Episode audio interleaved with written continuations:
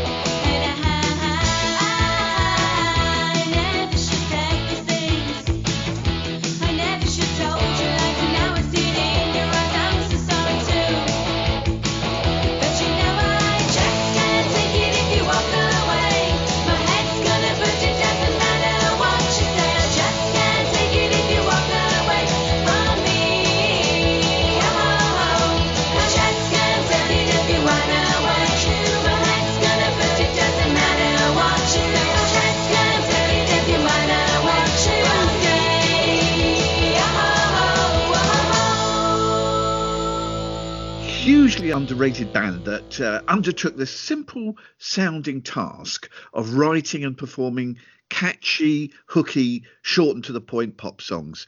Uh, this sounds like a big hit, but amazingly stalled at number 50 in the UK from 1988, The Darling Buds and Burst. I love the Darling Buds. They they they were such a great pop band. I thought they were so good. Um, where they suffered a little bit, I think, and I I noticed this actually. Um, Pop said the first album, and I've got a I've got a, a compilation I think as well. They're both really good records. Burst is taken for that that we just played Yeah, is taken first. from that album. Um, I don't think Crash is on that album, but I think Crash might have been released as a sort of a standalone single, and it was then sort of packaged as sort of on the sort of best of. Their second album was called Crawdaddy, and they were on a, a major at this point. They were in they were in Epic. It was um, they were on Epic. I really don't like it. It's really overproduced, and it's unlike their early stuff. It sounds really dated. They're, the the stuff the, the the thing you played just now, and their sort of hits, Crash, for example, they sound very evergreen. And uh, Crawdaddy has got these kind of big. They've just put lo- they, the, the the arrangements on Wikipedia are described as kind of you know lush strings and stuff. It's just it's almost spectresque in how much is kind of thrown at it, and it's got horrible echoey drums, and it's just not.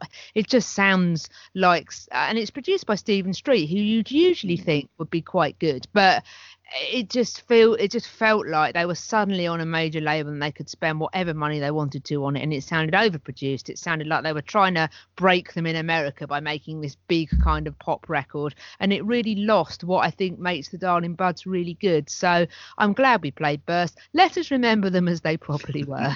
And change at your peril. That's uh, absolutely yes. Hello, hooray, and a cheery welcome to the uh, Parish Counsel podcast. It's episode 456. Pick up sticks. 456. Pick up sticks. I thank you thank you for calling the bingo as well as You know, I'm Terence Stackham. you can't do yeah Mm, I'm Terence Stackham, and oh, oh, oh, she's magic. It's Juliet Harris. ever so wonderful. Yes, indeed. That's very kind of you to say. Thank you very much. And I very much enjoyed your upbeat, cheering welcome. That was the tonic that this nation needs in this moment of national discourse. Hello, everyone. I'm here to serve. Um, Is thank you. if you're listening to this in 2024, the topicality may be lost on you, but as we record this, eye tests are very much in the news here in the UK. Uh, there's been a dilemma reported to test your eyes. Should you visit an optician, or should you get in your car with a young child and drive to another county to test your eyesight? It is quite the conundrum. This, Well- this is the sort of story that you, we used to laugh at from other countries. now, this is our country, Great Britain, United Kingdom, Northern Ireland, 2020. Thanks for that, guys. Thanks This week's this week's quiz r- reflects uh, this topicality. I'm going to play you, the listener, and you, the Juliet. Hello. Short... oh, hello there, Juliet. Yes, Hello uh, there. Yes. short clips of five songs, all related to ocular ma- uh, matters. Ooh, So- I like this. Yes, I, the eyes have it. The eyes have Yeah, it. Indeed. So there's going to be five points for spotting the optical link, five points for the song, and five points for identifying the artist. Um, Wow. Okay. 12 out of 15 wins, and my prediction is you'll get 14 out of 15, Jules. See if you can prove me wrong and get the lot. So uh, let's see. Easy one to get you going, as always. That's the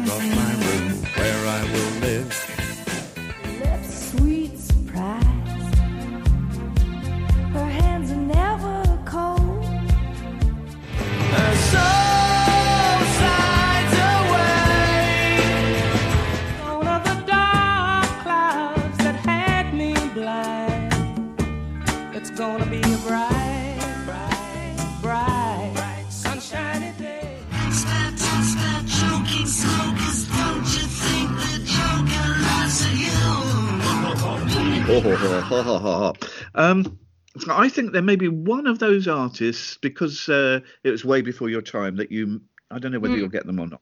But um, so uh, five points for the optical link, five for the song, five for the artist. What was the first one, Jules? First one was sound and vision. So the song is sound and vision. The optical link is vision, seeing things, Yeah. and uh, David Bowie is your artiste there. Mary Hopkin on backing vocals. Oh, I did not know that. That is an excellent factoid and potential quiz, quiz usefulness thing. Thank you very much. Married at the time to Bowie producer Tony Visconti. Also, I did not know that. Wow, I don't know anything. Thank you, thank you, Sir Terence. You are so very learned. No, number two. Uh, that is uh, the link here is Eyes because Correct. it's Betty Davis Eyes by Kim Carnes. Very good. Six out of six so far.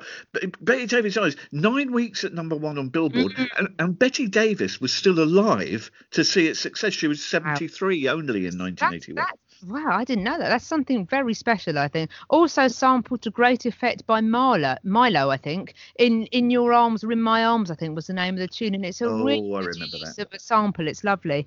Um, number three, um, the, very much my era. Um, the uh, looking is the optical link Correct. because Don't Look Back in Anger by Oasis. Bizarre video with that one featuring Patrick Macnee from The Avengers. Yeah, they, they had some very strange videos around that time. The Wonderwall one, I think, was probably the nicest, but um, that was the black and white one, I think. But yeah, very um, very strange. The uh, the sleeve to that with all of the flowers across the the piano was uh, was meant to be what they were real roses. That was created at great expense, I think, in the days when record companies had that money to throw around on that kind of thing. And that the Oasis drummer of the time met his future wife at the video shoot for Don't Did, didn't it? Yes, I, I remember that. That was uh, also inspired inspired, as all of Oasis things were, by the Beatles and the fact that the, the flowers left on Ringo Starr's drum kit when he left the Beatles and then returned. See, number four, I wondered whether you'll get the artist. I'll be very impressed if you do. I, I I will try. I think it's that. I will try. So Okay. that so the um the uh, the link after you've been for a drive for 30 miles Yes. perhaps you would say I can see clearly now. Correct.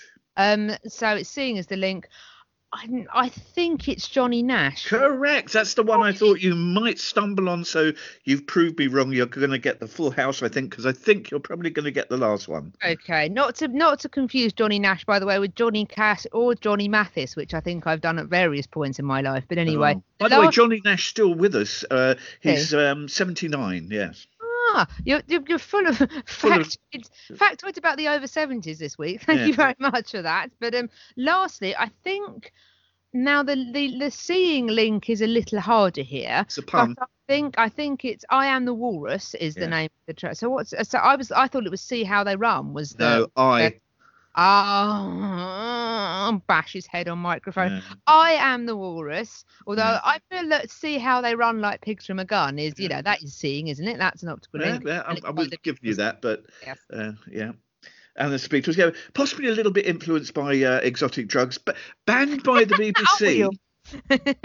banned by the BBC. I'm the Walrus because at, the time it was because of, of a mention of underwear. Oh yes, the- knickers, wasn't it? God, those Yes. are the days when when when you got banned for saying knickers. Thirty years later, Meredith Brooks was allowed to sing her song that rhymes with hitch, then begins Oh with yes. on top of the pops uncensored. So it just just goes to show, doesn't it? Really. Now, Do you want- Juliet, you've, you've scored fif- 15 out of 15. Hmm. And just like some other quizzes, just for this week only, there's Mm-hmm. a bonus for you to, you know, you know how they do like three out of 10 on Pop Yes, indeed. Do I win a mouse mat or a DAB? Yeah. Thing like Now- that. That would be nice. Three more points available. And as I ask you, Juliet, hello Mm. there, Hi.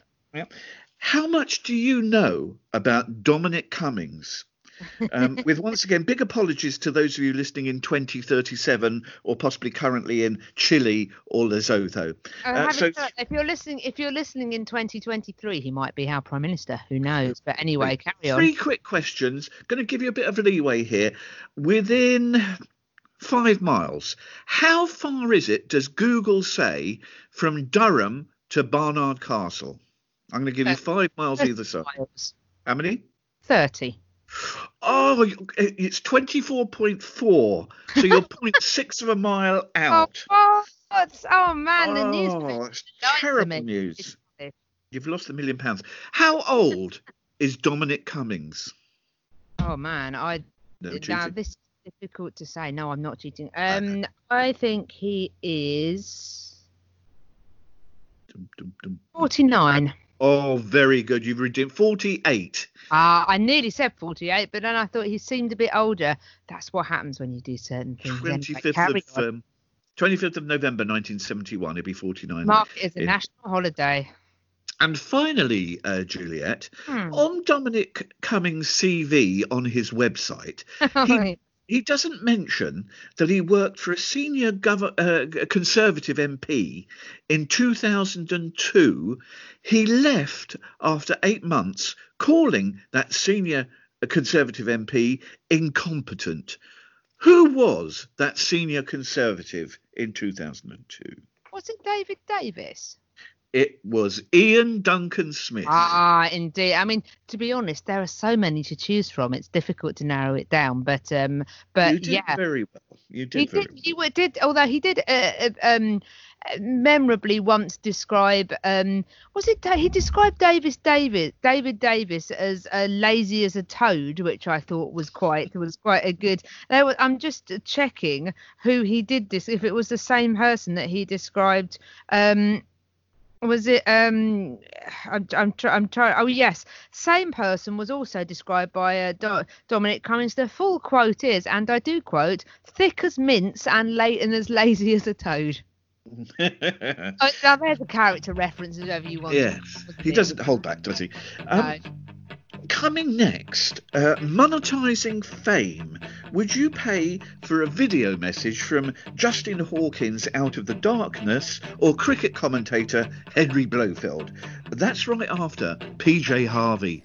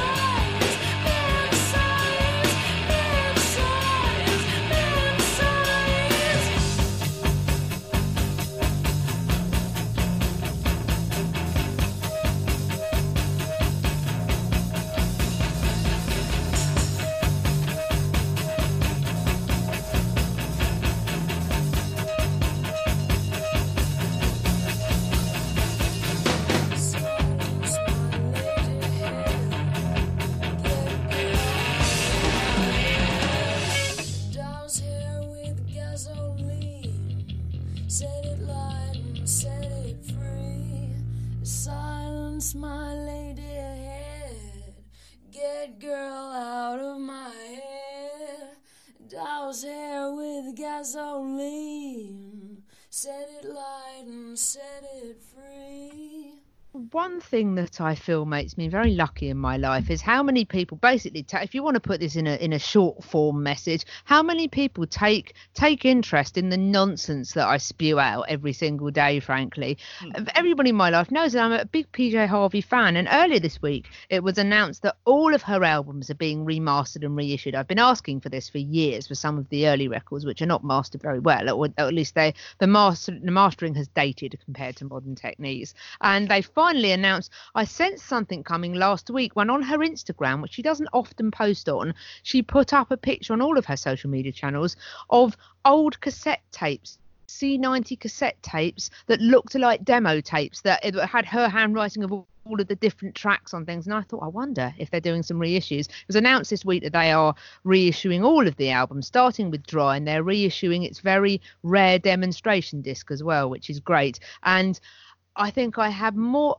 possibly as many text messages and social media messages to say, Juliet, look, have you seen these PJ Harvey reissues? That you'd like those, wouldn't you? Than I did when I went on national radio too. So thank you everybody for uh, for for thinking of me this week. Um, I should have picked something from Dry really, but I didn't. I picked this because I've been listening to it a lot. I've been listening to a lot of PJ Harvey recently actually, and I very much this really sort of struck me. There's a slightly bizarre jazz version of it. I wouldn't even call it jazz, just kind of abstract sort of noise version of it on her on on um rid of me which this is taken from her second album but i loved it i just this version and the, the famous we talked about videos earlier the video for her this is her wearing a mickey mouse t-shirt and very baggy y fronts and doing this slightly disconcerting sort of grinning dark glance to the camera that's sort of phasing her full on. It's very, it's, it's very unnerving, I think. But it's a PJ Harvey and man size. I wasn't too aware of this um, or the album Rid of Me when it was released, uh, early 90s, I guess. But uh,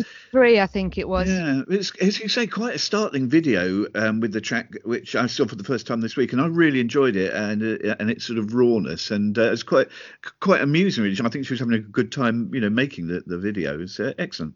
Yeah, it's- a good. I think it's yet another Maria Mochnacz video as well. Who's It was, yes, a yeah. long-standing creative kind of partner, really. As we record this, we're still in somewhat of a social lockdown, at least in the UK, and it, it is being eased elsewhere around the world. But people who are used to making money by appearing live at venues Hmm. have needed to rethink how to keep paying the bills. And this has led to a significant number of sign ups to a service called Cameo, which I hadn't heard of until very recently. I thought which they were the, I thought they were the word up hit makers. But uh, apparently- yes, it was a it was a brand of soap when I was a lad as well. Uh, cameo for lovely luxurious lather.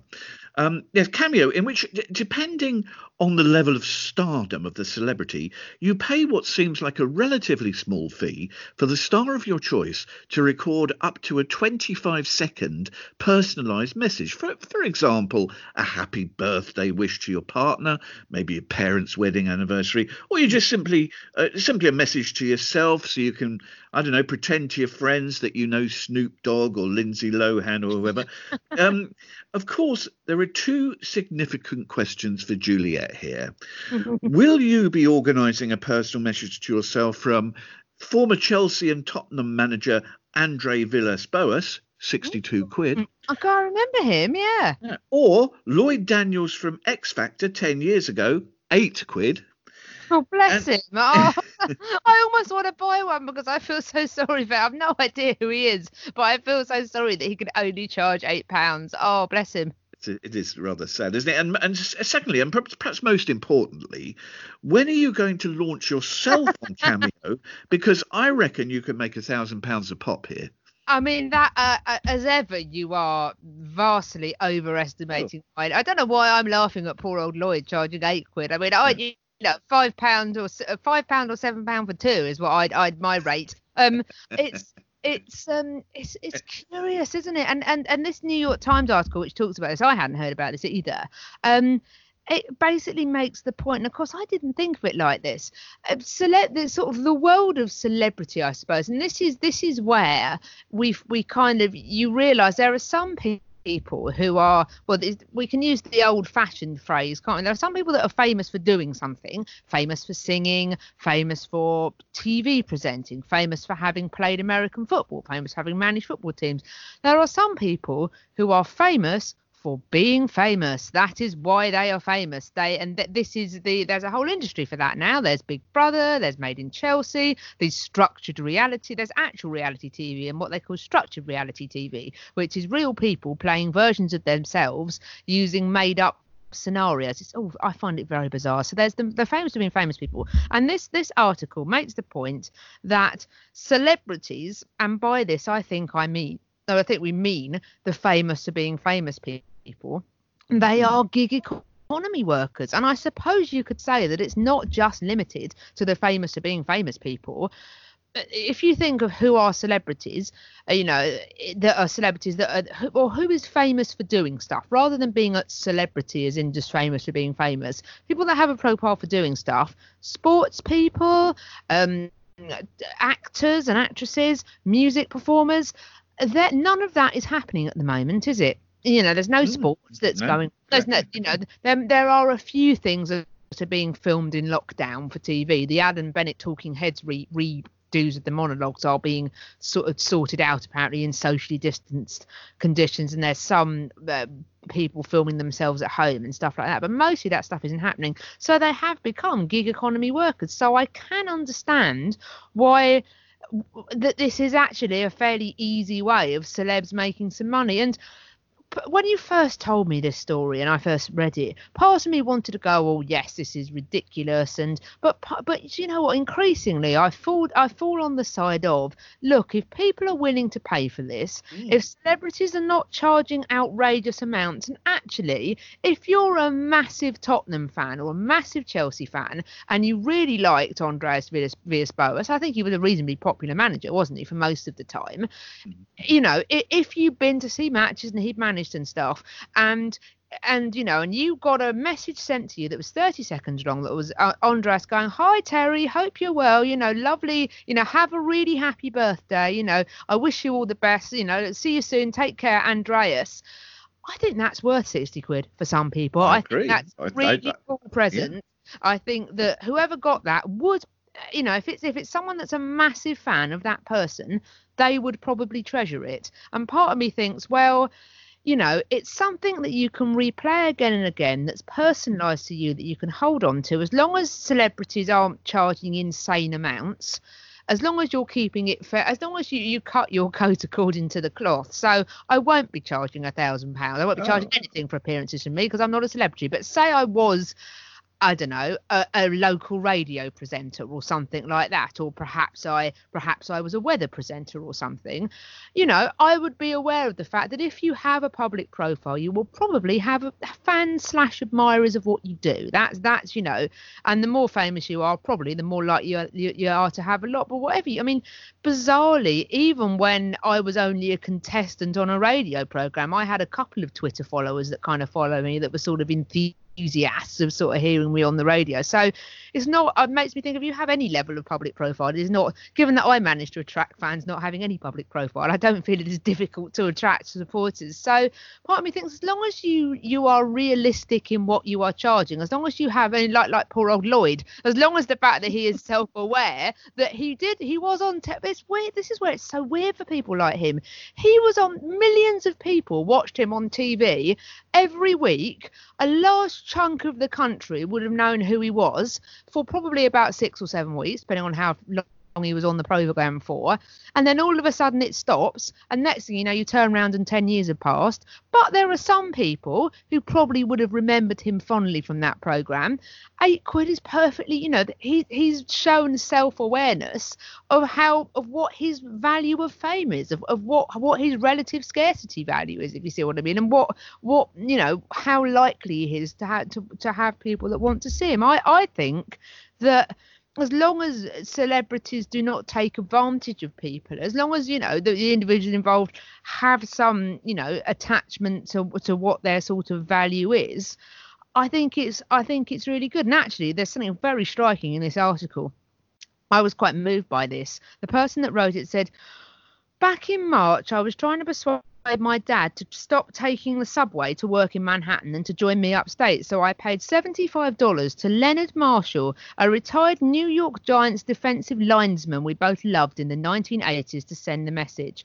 I put a few guys in the hospital, Bob, he told my father solemnly. I need you to play defense in these crazy times. It worked, and my dad hasn't been to Times Square since. And you think, God, that is how much it means to some people. And you think, well, you know, that was $75. So what, 60 quid, 65 quid, uh, roughly in, in British dollars. If it was worth it for that bloke to listen to, to his hero telling him not to go to work and he didn't, you think, well, I don't have a problem with this really. Yes, it seems strange, but you know, two months ago, three months ago, this whole thing would have seemed strange, wouldn't it, really? This whole mm. coronavirus world in which everything is fundamentally changed and we don't know if we're ever going to go back to how we were previously. Sorry to, I don't mean to be depressing, but that is the reality we're dealing with at the moment. You know, if if that's a way of celebrities making money and also people making their relatives happy by saying, "Oh, look here, I've got you a video." I mean, it would never happen. But if I had, if I could give my dad a message of David Attenborough or Alan Bennett wishing him a happy birthday. He would love that. He would pretend that he mm. that he wasn't bothered, but he would love it. Part of me thinks, well, maybe it's quite a clever way for people to keep their profile up and to make people happy. And actually, at the moment, if it makes people happy and it's not, you know, ripping the whatsits out of them in terms of money, where's the problem? I can't see a problem with it. It's like zero hour contracts for celebrities, isn't it? It's, as you say, it's like a, a new gig economy for, for hard up stars. I see you can hire President Trump's friend, Stormy Daniels, for $250. Well, I didn't hit you. Wasn't that part of the problem? Yeah, but I, I, well, maybe the president he may not avail himself of that service. But um, Jules, quick fire round. I've been looking.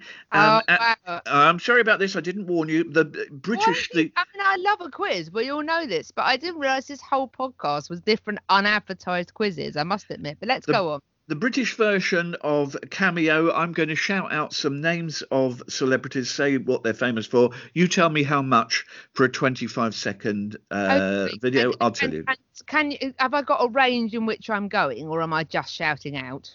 Um, you can say a range if you like. I'll give you five quid either way. Okay, fine.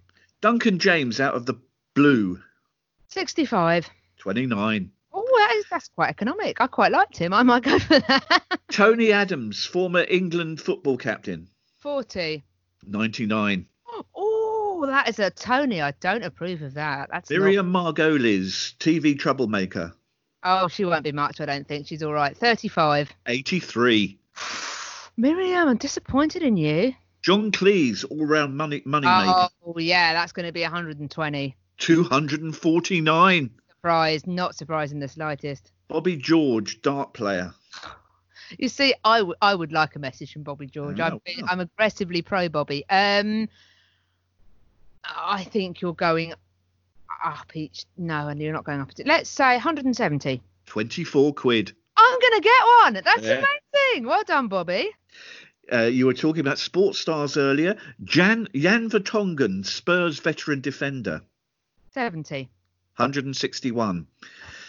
Sam Bailey, X Factor winner, Uh 28. 66. Oh, she is she is overcharging there. Matt Goss out of Bros, Wow. Home, the letters that spell home. Um uh 90. 132. And I mentioned earlier uh, Justin Hawkins out of the darkness. Yes. Have a guess? 45. Very good, 49. Ah, well, see, now that I think is good. The people that got it right there, he got it right. Um, Miriam Margolyes possibly because she does have a large problem, and, and Tony Adams. I'm not hugely comfortable with it, but he's. I can understand the football economies and that. That sort of makes sense. Bobby George is massively undercharging, but it shows he's still in touch with his working class roots. So well done, Bobby. By the way, Finally, sorry, go on. He's got an enormous mansion that is built like a semicircle and the reason it's built like a semicircle is it's the top half the top bit of a dartboard including all the rooms. Each room is a different bit on the top of the dartboard including the the, the, the, the, the sort of the uh, triple 20 and the room the, the entrance hall in which you enter all of the different segments is a bullseye. Now that is someone who is committed to their sport. Retired uh, cricket commentator Henry Blofeld, last one. You see i pay for Henry Blofeld um he's quite classy isn't he let's say a 100 41 quid. That, that again, that's exceptionally good value. Well done, blowers. And I was looking, um, ver- this, we had Lloyd Daniels at eight quid. There's various people from Britain's Got Talent for eight Yeah. quid. Essentially, if you haven't Yeah. heard of them or they're classified as YouTube stars, they're eight quid.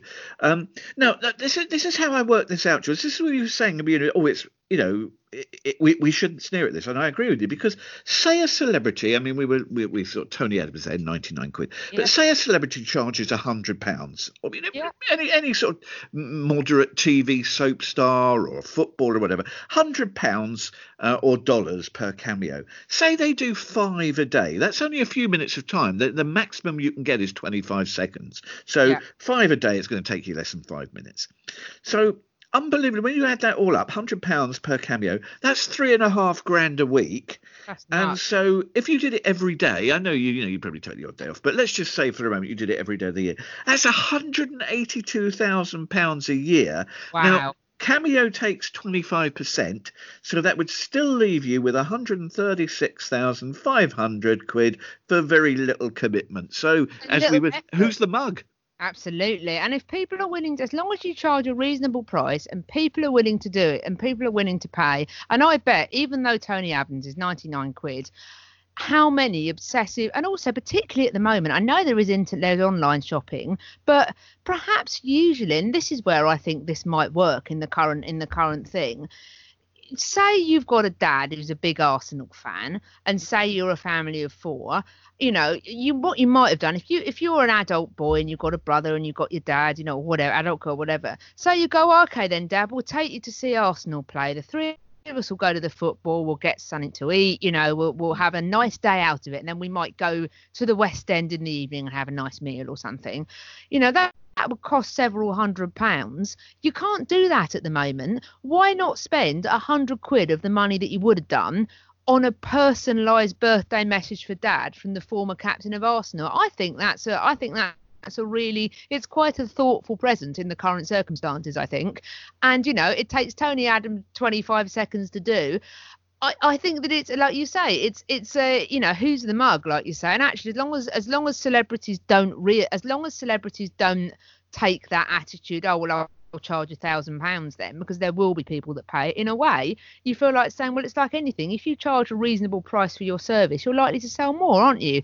There must be five five people per day that would want to pay a Tony Adams ninety nine pound for a message for their dad or their brother or whoever. I think it's I think it's it's quite a fly way of doing things. And as long as celebrities treat it in that spirit and don't rip people off, I think that it works for everyone. If they're looking for a slogan, I'm suggesting Cameo for stands worldwide. Nice, I like that. Well done. Let's. Uh, let where do we send that off to? Coming right up, the future for music magazines. It looks distinctly gloomy. That's next after Everything But the Girl.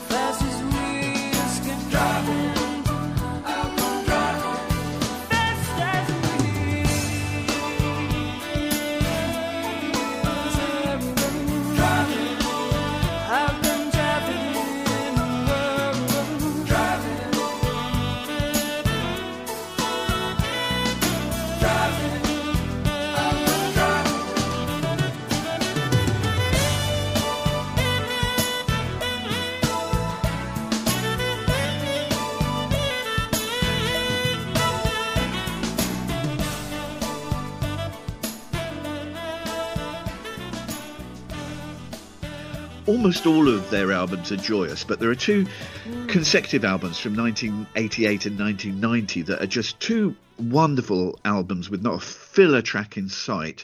The 1988 album is Idlewild, and the track we've just heard is from the 1990 album Language of Life, Yeah. which is one of my favourite albums of all time. That was from Language of Life, Everything But the Girl, and Driving. I agree. I love everything but the girl. And actually, to be fair, very few of their albums. Well, I don't think any of their albums are duds, and very few of their albums are anything other than than very, very good. I think. I think they kept an astonishingly high standard in their career. I'm a big fan of Eden, their first album. Oh, I like the kind of each and every one sort of jazzy cocktail. Uh, a cocktail kind of jazz that you got going on. I think, I mean, like you say, they did several. Idlewild is a fantastic album as well. Just you know, they, I, I don't really think they put a foot wrong until they stopped. Really, I, I think they were, they, they, um, I've got Love Not Money, which I also really like as well. I mean, some, you know, they, they, they that I like the fact that they stopped when they sort of felt like they'd had enough as well. Uh, They they stopped at the point at which they could have been really huge. T- uh, Tracey Thorn tells the story in her first book, Bedsit Disco Queen, of how they were offered a tour supporting U2, I think it was, and they were in a hotel room somewhere, and she just looked at Ben and said, "No, don't want to do this," and and they stopped. And and you know they both done records in their own right, but I really. I really admire the fact that they were sensible enough to know when to when to call it a day really and when to have the next act of their lives. So no, I've got all the time in the world for everything but the girl. I think they're really, really underrated and I hope that one day they do get the kind of plaudits they deserve. Mm, absolutely. This week, Bauer Media, the huge publishing house, announced it was considering the future of the music magazine Q, which at one time was incredibly successful to the point that the branding was uh, widened to include a TV station and a full service radio station. Both of those have gone now, and as with so many publications, uh, Q finds itself with diminishing sales and, crucially, unable to attract the level of advertising needed to keep Yes. it as a profitable business. Um, now, this is simply market economics, Jules. Advertisers don't like it enough. People aren't buying it. The game's up. Close it down. Well, I mean, it's interesting to to uh, try and analyse to what extent. So the problem with advertising, and I experience this. I write for. There are two local papers where I live. There's one that's kind of the official local paper, which is, uh, you know, you you pay however many pence for it at the at the local station. Unfortunately, it is now owned by Johnston Press, so you could argue uh, it's only local to a certain extent. I would argue. I write and edit a page for the other paper, which is called Hastings Independent Press, and that is distributed locally, allegedly has a larger circulation than the other one, and is free and is slightly alternative in its kind of political views and its coverage. Um, we uh, had to decide, even as a free paper, we are sustained by advertising. We do get grants from places, but it's the advertising that keeps us going. And we had to have a virtual meeting, you know, a week or two into the pandemic, just before lockdown, because we basically couldn't afford to print the paper anymore. And we we our designer very few people get paid. Our designer gets paid and i think one of the because paper wouldn't happen without her and one of the editors does i think and a couple of other people. But mostly you know it's it's it's largely free and the advertising stopped. And the problem was is that we found most of our advertisers are not large commercial people but for example local events that were happening.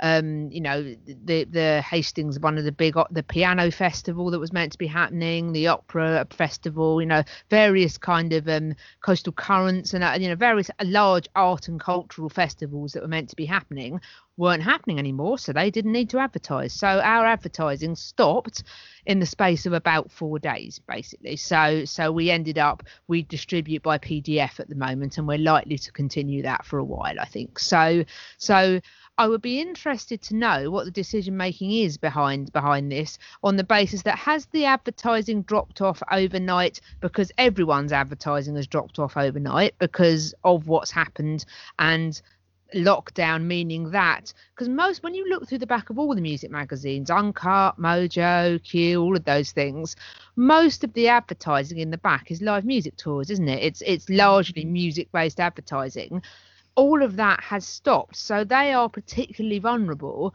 because the live music industry and mass gatherings, to use a phrase that I'd never heard before in my life until February, and now everyone uses all the time, much like furloughing and uh, social distancing, all these new phrases. I, I suppose we can look forward to social distancing being at the OED's word of 2000 oh God, yeah. or something like that. But oh, but so so is it that music magazines are so dependent on advertising because of the problems that print is experiencing generally, and that mass gatherings are a sector that has been harmed exponentially, or uh, as a result of the pandemic, or is it that? it was going that way anyway and this this simply hastened its demise i don't know one thing i have noticed which i've enjoyed actually i very much like a magazine called long live vinyl um, and I meant to. They had a Britpop special that was due to come out in April, and I wasn't. a- And actually, a lot of people aren't able to buy these magazines at the moment because they're not able to get to the shop. So that's what's kind of stopped some of the sales as well. I was offered a chance to buy three issues for five pounds to be delivered to my iPad so that I could keep and reread. And then, so I did, and I enjoyed them very much. And then I had a further email from Pocket Mags, which is a sort of organisation that's mm. linked that sells you things, that was offering me back issues of all sorts of different magazines. I bought various Mojo back issues. I bought various electronic sound music back issues, 99 pence each. And because mm. they were 99 pence each, and because I'm not going out and not spending money, I, this makes me sound Liberace like. This is not. This is hardly you know a rock band on tour level of expense. But I bought sixteen pounds ninety nine worth of back issues of magazines, which have kept me Why going not? a mm. month. And that's and that's you know. I mean, you'd pay more than that for a hardback book. Exactly. Well, you pay. I mean, the cover price of most of these mags is you don't get change from a fiver for most of them now. So, so to be honest, I mean, I think that's roughly where it, it, it's in the three to five pound bracket at least. I think. I think Mojo might be. I'm just trying to look up to see what the what the hmm. price is, but they're certainly not inexpensive. So part of me thinks, well, maybe they can survive if they um, you know maybe like we were saying with everything that's being reformulating maybe the way for these magazines to survive is if there's enough people that still want to read them there's a magazine called loud and quiet which i think is a free sheet but they've basically said we can't afford to print this but if you want at the moment but if you want to keep it i can't remember how much it pay but you pay something and you get you get however many issues it is for the rest of the year posted to your house postage free and you got a pin badge and you got some sort of loyalty thing and maybe magazines need to realize that what all the time that we can't go out of our houses and beyond and all the time they haven't got advertising to lie to rely on maybe they have to move towards a pdf model rather than a hard copy model, which lots of society seems to be moving to anyway, to electronics. And maybe if they did that, they wouldn't have printing costs. They wouldn't have. Um, they wouldn't need. To, I hate to say it, but they wouldn't need to employ as many staff. And maybe by therefore charging less, that is a way of sustaining them. Because if there there is still a market for it, I think the fact that I get these offers so frequently makes me think, well clearly you know there, there's people still take them up maybe there is a future for music magazines in the same way there's a future for newspapers but maybe that isn't in print I'm not so sure. I mean, of course, it's a shame to see any enterprise decline or close, and there there are loyal subscribers of Q, I'm sure, who will be very disappointed. And of course, it's a terrible time for the writers and other staff to lose I their of jobs. really feel for them because there's some really good writers on those Mm. magazines and i really Yeah. Reading their work and maybe there'll always be an audience of people reading about other people writing about music i don't know that you know they've survived 60 years But when, um, in Q's case, when David Hepworth and Mark Ellen launched Q, it was a new concept. It was innov- Mm. Yes. innovative, exciting. There were free CDs on the cover. Yes, now, now in 2020, everything that made that uh, magazine and many others new and invigorating. This is along with all music magazines. Those same elements make it stale. Who needs free CDs when everything is on Apple, Spotify, or YouTube? You can just ask your Echo Dot to play anything you want. And also, and I think crucially, no musicians these days want to talk to these magazines anymore and get misquoted or have fun made of them. They can talk directly to fans on social media Facebook, Instagram, Twitter. And these magazines, with their Pink Floyd specials and their David Bowie covers, mm. they're relics. It, I'm- They're they're nostalgia, aren't they? I that's right. But you see, it's out. It's nostalgia that's out of place and out of vogue because th- it's a bit like in the 1960s, the Beatles being interviewed by Winston Churchill. It's just, you know, too too far has gone for these to be relevant. So it is a shame for the reasons I've said. But time's up for Q and the rest. And just as on the going digital point. I remember when Word magazine um, closed down, loads of people, to the point that it was really beginning to upset uh, some of the people at the magazine, were saying, "Well, why don't you just go digital?" But it still doesn't pay because you still have to pay writers, you still have to get advertisements, and why would they come to you when there's what a thousand other options of uh, digital music Yeah. um, outlets? I do I do understand. It's a shame. I genuinely still enjoy reading Mojo. I'd try and pick up a copy if I'm somewhere because uh, the the thing that I've always enjoyed about these magazines, I I mean I like.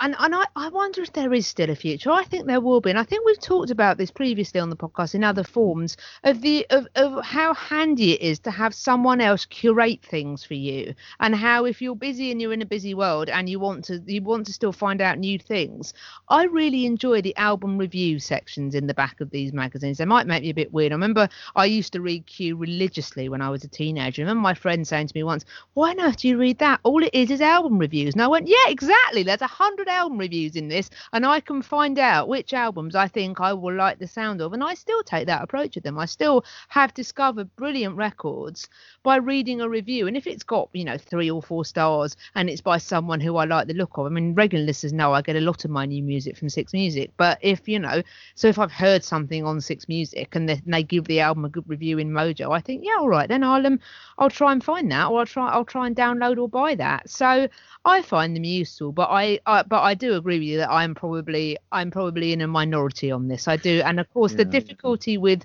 the difficulty with flogging difficulty with flogging magazines on a nostalgia basis, and both Mojo and Uncut are, are guilty of this. Oh, look, it's another Bob Dylan special. Oh, look, it's another however many years it is of Dark Side of the Moon. Is that they work all the time you're selling those to music fans that were around at the time who are now likely to be men and women, probably mostly men in their 60s and 70s. And I don't mean this as a criticism, I'm just talking about the reality if that is the case, uh, you, I mean, there are some people. You get some f- younger people that like their music. My friends that run a record shop find that they use that, that that around Christmas time they usually sell lots of the classic albums, Rumours by Fleetwood Mac, the Pink Floyd albums, um, Led Zeppelin albums. That I served someone actually when I was covering in that shop that came. A woman came in to buy Led Zeppelin four, I think, and I said, "Oh, you know, I love this," and she said, "Yes, it's for my son's Christmas present." And we found lots of parents and grandparents buying records to get their young people into it. So there are some younger people who might buy. It's weird. I don't think there's a middle gear with those magazines. They appeal to older people that were there at the time which will be a largest chunk of their market, and then perhaps to people like me who were curious teenagers that wanted to learn more. There isn't a middle gear they're appealing to there, and the sad fact is, is that they're not going to pick up enough at the young end to No, replace the, enough of you. the market at the, at, the, at the older end. So who who you know mm. Pass away, so pass on. Do you know it reminds me of, George? When we, we had a, we disagreed or you know had different points of view I know, on very hard to believe. Yeah. on the the, the um, closure of the Victoria Derbyshire show on BBC television the other week, and it reminds me of that in that. Um, I think you said, "Oh, but I really like it," and the trouble is, not enough people like it. It's the same. No. I've seen on social media people saying, I think quite crucially as well, "I used to like Q magazine." Yes, well, that's not a reason to keep it going if you used to like it. Um, yeah, and I'm not, and and yeah, I don't disagree that it did lose its way for quite a while, though mm-hmm. it's got better again recently. I think someone said to me, "Oh, it's quite good now," and I bought one a few months ago and was pleasantly surprised at how good it was. Mm, but like you say. I don't know if it's just time playing tricks on you and, and, and how you view things different when you're old. When I used to buy them when I was younger, and I used to buy them really, you know, I've still got loads of old ones at home from the 90s. I used to buy them really religiously they were really thick. It was like a proper. This Mhm. sounds so so daft, but it's like a proper chunk in your school bag Yes, when you put it in.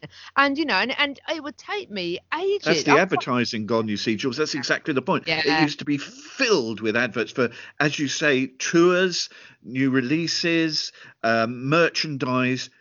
There are no tours, and in, in case you can um, tell your fans about it online, Yeah. um, you know, the, the the, it, it, it, the merchandise you can t- you, you just direct fans to your website. They get it from you Yeah. direct instead yeah. of you know some store in Tottenham Court Road. So Yeah, you know, it's, it's a different it's a shame. different I, time. I, I, I see what you're saying there.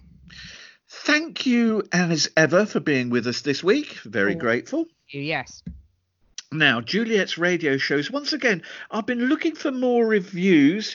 Um, a notorious flop, an embarrassing failure. Oh God, no, Jules. Sorry, I've, I've, I'm looking at the wrong page again. Um, these are the reviews of the 1992 BBC soap opera El Dorado. Oh, poor old El Dorado. They they tried and it failed. And by the way, if people not not that you want to listen to another podcast other than ours, but no, but I can advertise it as we come to the end of this podcast. If you think if you've got through our whole back catalogue and you think what else can I listen to? Only at that point, by the way, should you listen to another podcast. I can thoroughly recommend the Box of Delights podcast, which is on little me moments in TV history that is very enjoyable. And they had an episode that was meant to be about lamented or rather unlamented BBC 70s soap triangle. I don't know if you were. oh, you were I remember it well. I, yeah, that was another one. was- There was mm. an episode on that that was very entertaining, not least because they managed to digress onto El Dorado for several minutes, mm. and the there was Michael Hogan from the Daily Telegraph that Oh, said that Michael. his yeah he said that his friend Paul I think his name was ended up going they were big fans of El Dorado and he ended up going on the Save El Dorado march. There was a Save El Dorado march and it was basically him a couple of others and the cast of El Dorado. And he ended up on a coach in a service station with the entire cast of El Dorado trying to unsuccessfully get it saved. So so if that's the sort of content which you find interesting like me you can uh, you can find that podcast. But yes uh, I'm I'm more than happy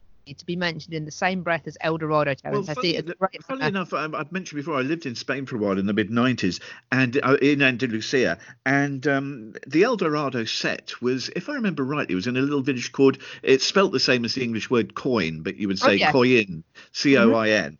Oh, and, yes, um, yes, indeed. The roads up towards it every day, we used to share a bit of the road to get back to our little village, and Yeah. it was just full of coaches of people being taken on excursions to go and see the location of well where El Dorado was filmed. But That's um, hilarious. Jules, here's the proper reviews from your uh, shows last week. Top show. I loved it tonight. Always do. Cracking show. Now that's more like it. And remind us um, if you're not signing up to Cameo, how can we get more Jules this weekend? I was going to say you can listen to me without paying five pounds or seven pounds for two. Um, you can you can go onto uh, onto Mixlr, which is spelled M-I-X-L-R, because we have to inexplicably take vowels out of things nowadays. Um, we um oh um so I, every time I think of that, I think of the time that I was watching Only Connect with my mum and dad, and one of the clues it was the sort of the what are these four things got in common?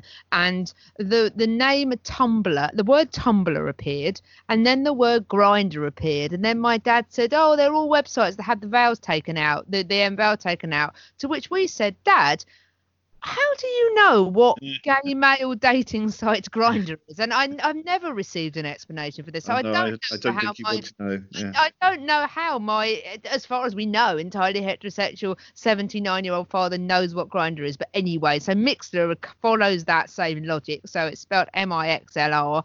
And if you go onto that and search for me, Juliet Harris, um, that's where my page is where I broadcast from. It's got my show reel on there as well, which is basically the archive of all the shows I've done so far. So if you want to listen to them, they're on there. Um, my Saturday social is on from 5 till 7 on the Mixlr channel. Um, and that's Northern Soul, Motown, mod, you know, various upbeat, bouncy sort of souly stuff. And on Sunday evenings from 7 till 9, it's Smooth Sailing, which is smooth sort of cheery sort of pop and yacht rock and kind of easy listening and just sort of a just sort of happy music that you can have a, have a bit of a sing to and have a bit of a relax to uh, and and to mark the end of a week. My friends very kindly said the other day, smooth sailing is is literally their only indicator that the week is over now, which is uh, which I was very touched by. So uh, so it's been great fun doing that. Lovely that people sort of get in touch and really enjoy it. And there's a nice little chat room on Mixlr as well. So uh, yeah, give it a go. It's uh, it, people seem to like it. What can I say? It's all right.